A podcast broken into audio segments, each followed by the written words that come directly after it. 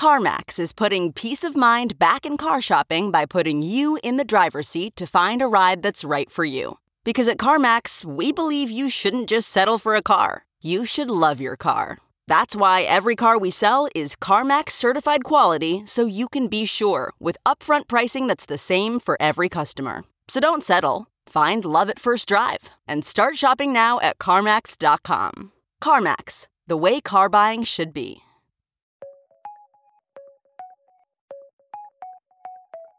Hello, and welcome to Philosophy for Our Times, bringing you the world's leading thinkers on today's biggest ideas.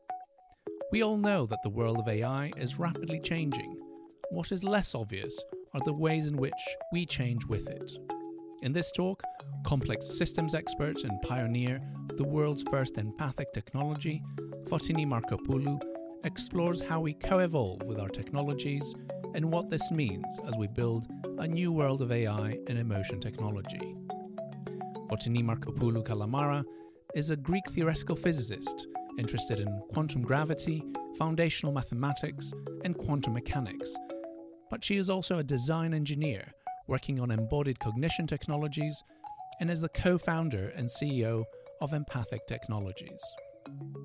If you enjoyed today's episode, don't forget to like and subscribe on your platform of choice and visit iai.tv for hundreds more podcasts, videos, and articles from the world's leading thinkers. It's now time to welcome Fotini Markopoulou to Philosophy for Our Times.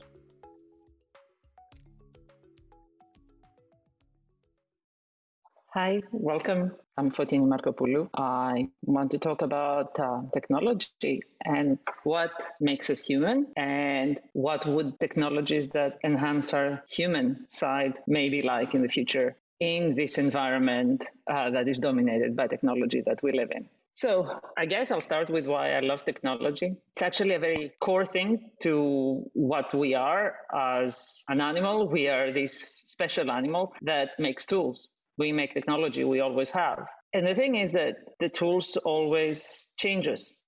So when we first made tools to kill animals or make more tools with that's how we evolved thumbs so that we could use our tools better. And it's always been like that. We co-evolve with our tools. The technology evolves we change with it.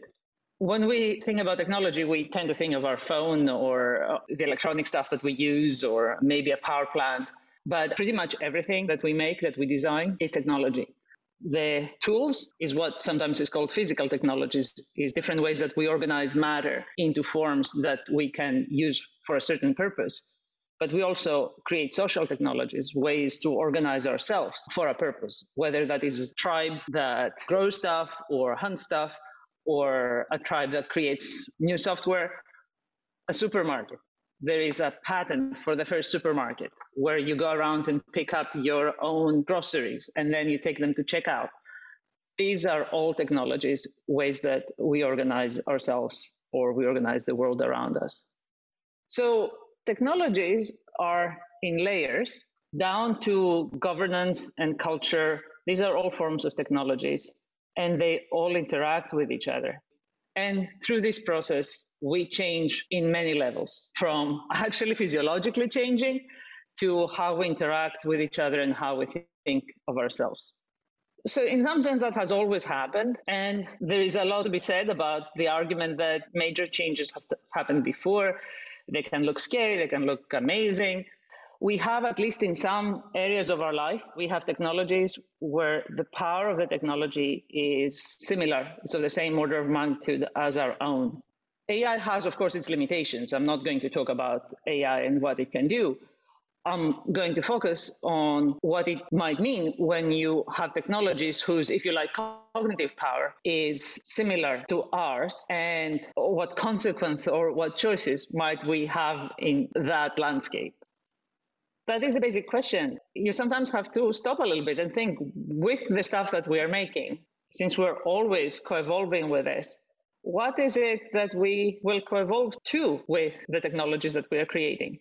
And sometimes, especially in the space that I work in, there is this cyborgy vision of ourselves in the future where, I don't know, we plug in devices or machines. Uh, I mean, I'm already enhancing my brain with Google It knows so much more than I do. I don't need to remember where anything is because Google Maps is going to tell me. So these are all extensions of our cognitive powers.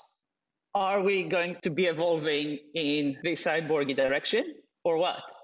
And in some sense, when we create technologies, we are the creator. And the question is an old one. Are we going to make machines, tools in our image? Or are we going to worship the machines and try to make ourselves in the image of the machines because they seem so incredibly powerful? So, is this going to be a, a future of human like machines or machine like humans? Now, one of the things that is, I think, psychologically very attractive to the data science and the idea that some machine somewhere can crunch insane amount of data and give us answers is the context, is the world that we live in. We are hyper connected, we are always on, and the world seems to just be more and more messy. It's harder to make sense of it everything is changing all the time. The future of work is unclear. The, there's economic and social uncertainty. A lot does not make sense. I have a complex systems background, and I might just say, well, it's a complex system, and at this point, it's highly interacting. But actually, most of the time, it just looks confusing. And so, in this environment, is not a huge surprise that we feel out of balance. Uh, mental health problems are going through the roof. Seems like we want to get a grip on things or somebody to give us some answers. And it, there's a funny way in which personal tech has inserted itself in this.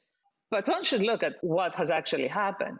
The key driver behind most personal tech that we interact with is optimization. That means that the algorithms that go through what are new features to add to a tech that a human interacts with, optimize for how much time somebody spends using it because that generally translates into dollars. In fact, the key driver always is optimizing for dollars. And in this process, a strange thing has happened. The science of behavioral psychology came in and gave answers on how to tweak or design, create technology that attracts people's attention. The book Hooked by Nir Eyal was incredibly influential. And when it came out, it was like, oh my God, it's amazing. You know, you, there's all these things that you can put in your solutions so that people get hooked. It actually says it on the front page how to build habit forming products. It seemed like a great idea because you can build gamification, you can build ways to grab people's attention, and then they keep using your product. Now, a little bit, few years later, we realized that actually hooked actually meant hooked. What these products do is literally they hijack your reward system, your attention. Physiologically, it's just like addiction. You get dopamine spikes and you're addicted to the loops of the dopamine spikes. So these are electronic addictions. At this point, we all know this. It's important to remember that actually optimization for attention is still the main driver behind most of uh, the personal technologies that you have. Now that we know it, what do we do? Depends uh, what your life is like. So if you're lucky enough to be able to have the time and mental space to do it, you can do digital de- detoxes and you can meditate and you can have your space for yourself and your children away from the technologies that try to grab you, to hijack you. But most people are not in this universe.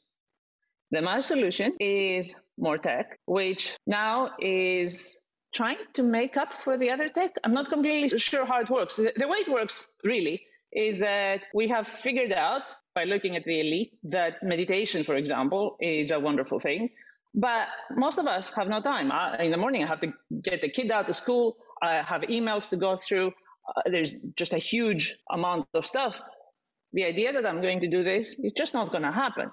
So you have five minute meditations anytime, anywhere.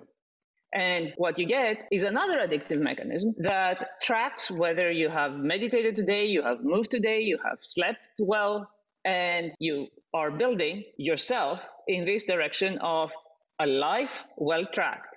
So you have to stick your Fitbits and sleep trackers and all the technology that you can possibly afford that is going to tell you how well you're doing, and it will give you answers such as today you are at 75% of what is not clear.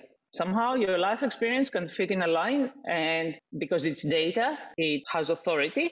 So it tells you who you are today. And I guess it encourages you through some gamification problem process to be maybe at 85% tomorrow. So this is the whole thing about tracking and optimization. This is a major Silicon Valley philosophy of what you can't improve, what you cannot measure. Now, apply to life, it's a little bit funny because most of the important things in life you cannot measure.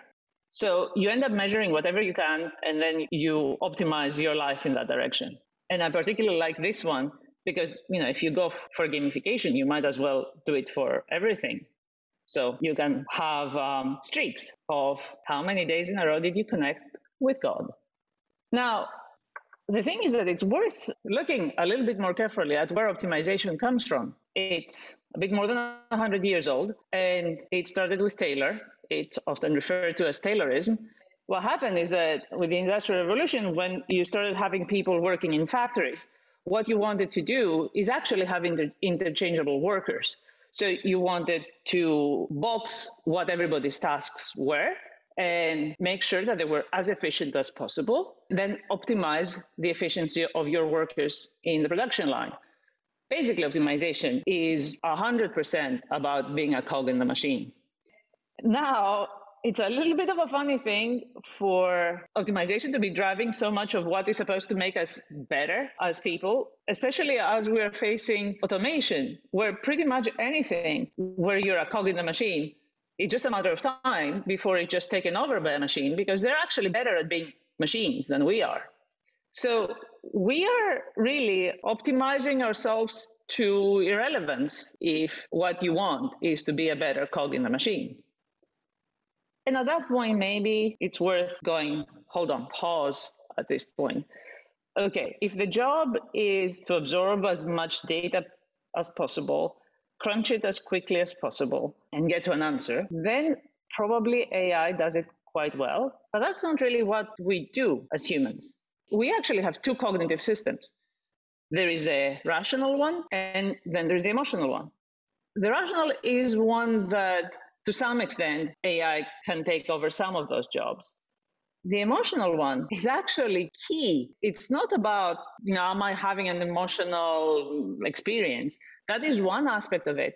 But basic things like decision making, especially in the face of ambiguity, is actually down to your emotional system.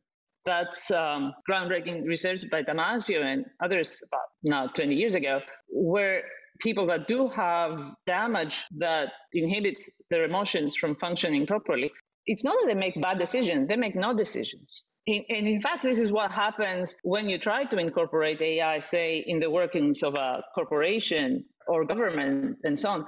You can crunch the numbers. The crunching of the numbers give you some other numbers, but it doesn't actually give you a decision. The decision making happens either in a system external to what the AI plugs in, or somebody just gets the numbers and then they make a decision. And the two things can be quite separate.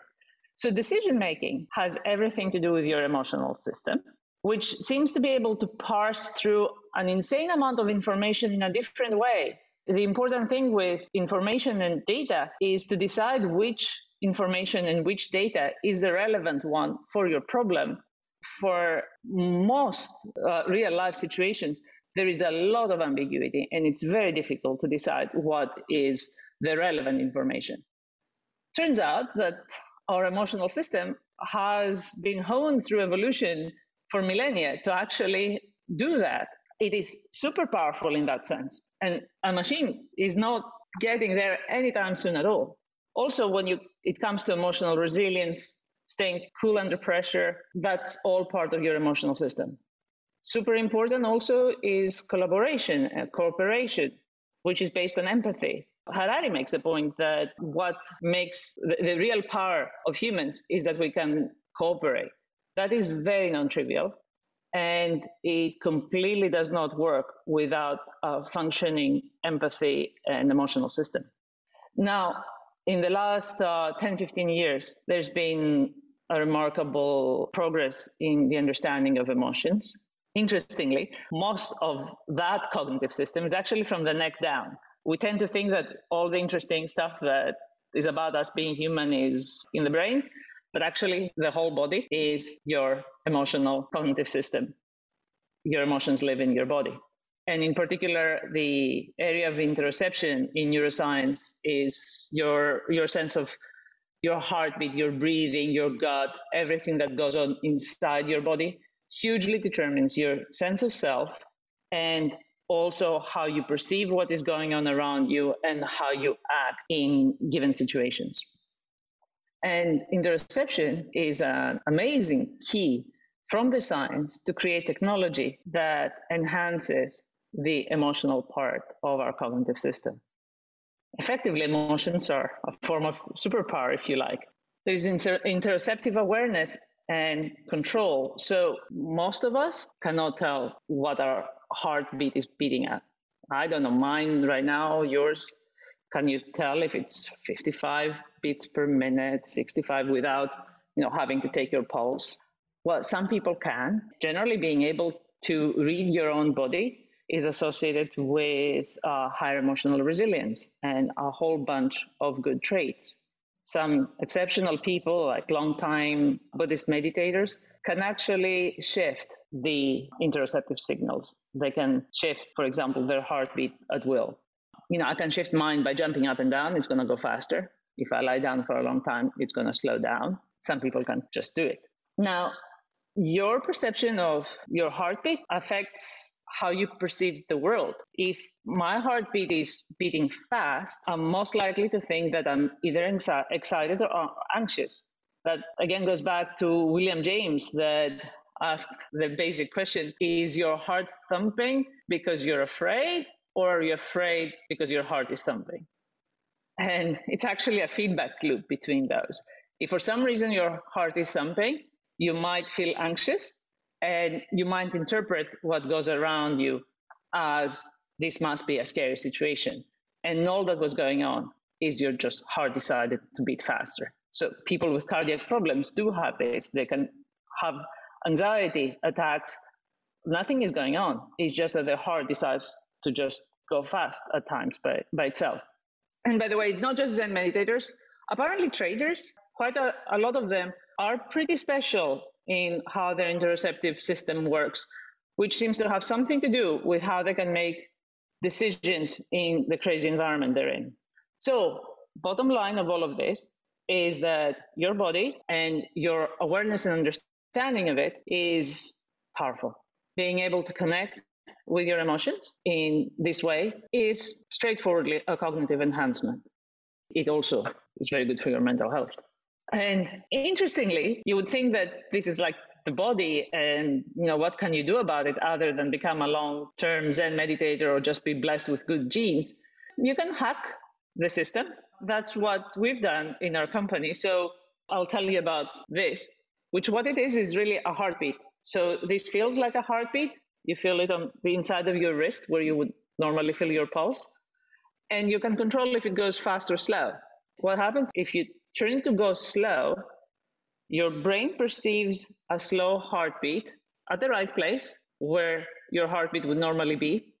Your brain thinks, oh, heartbeat, pulse point, that must be my heartbeat. My heartbeat is slow, I must be calm. You actually go to a calm state even when you're under pressure, even when you're in a stressful situation. You can also go the other way, you can make it go fast, then you can feel excited or more energetic it's not really unlike what you do with music. So when you put slow music, it calms you down.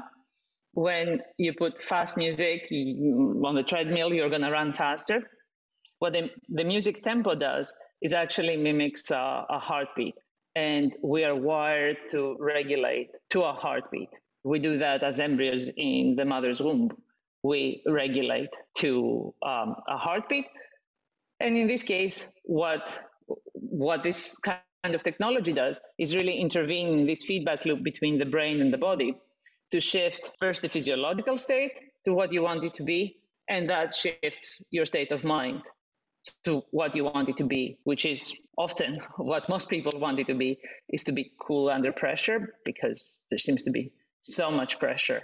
Feeling steady and balanced is, it just opens up so many more things that you can do at that point this is example of the point um, I want to make today, which is that you can look at technology as machines being more computer like, more machine like, always doing certain things faster, and so on. But you can also look at a direction of the future of technology where you focus on what is it that really makes us human powered by the science that understands how our human abilities really function and how you can break them down into what exactly goes on in the body and how to interface with what goes in the body.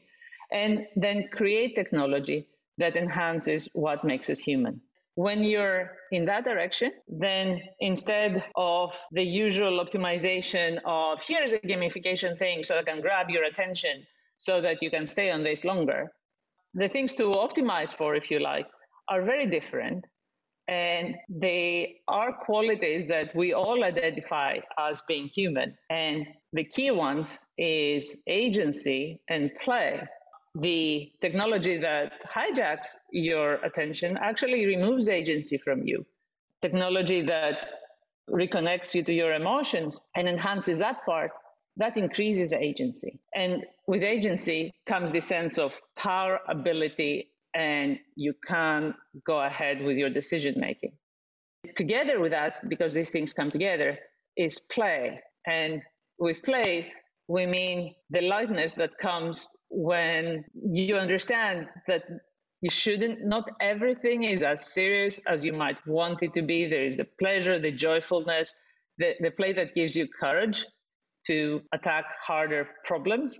And agency and play together is a powerful combination and one that is driven by our emotional system. So these two very human qualities based on the science, working at the level of embodiment with tech that is not about screens and data, but it is about becoming part of your own body, takes us to a different place because it enhances what makes us human. So the place where I would take a bet that our next coevolution is going to come from is technology that lets us, if you like, grow emotional thumbs. And that is because this is a very powerful half of who we are that has mostly been ignored.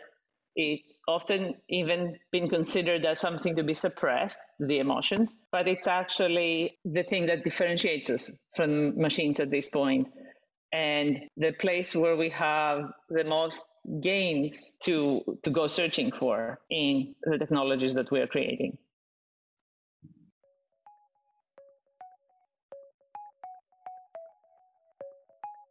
Thanks for listening to this week's episode of Philosophy for Our Times. If you enjoyed today's episode, don't forget to like and subscribe on your platform of choice and visit iai.tv for hundreds more podcasts, videos, and articles from the world's leading thinkers.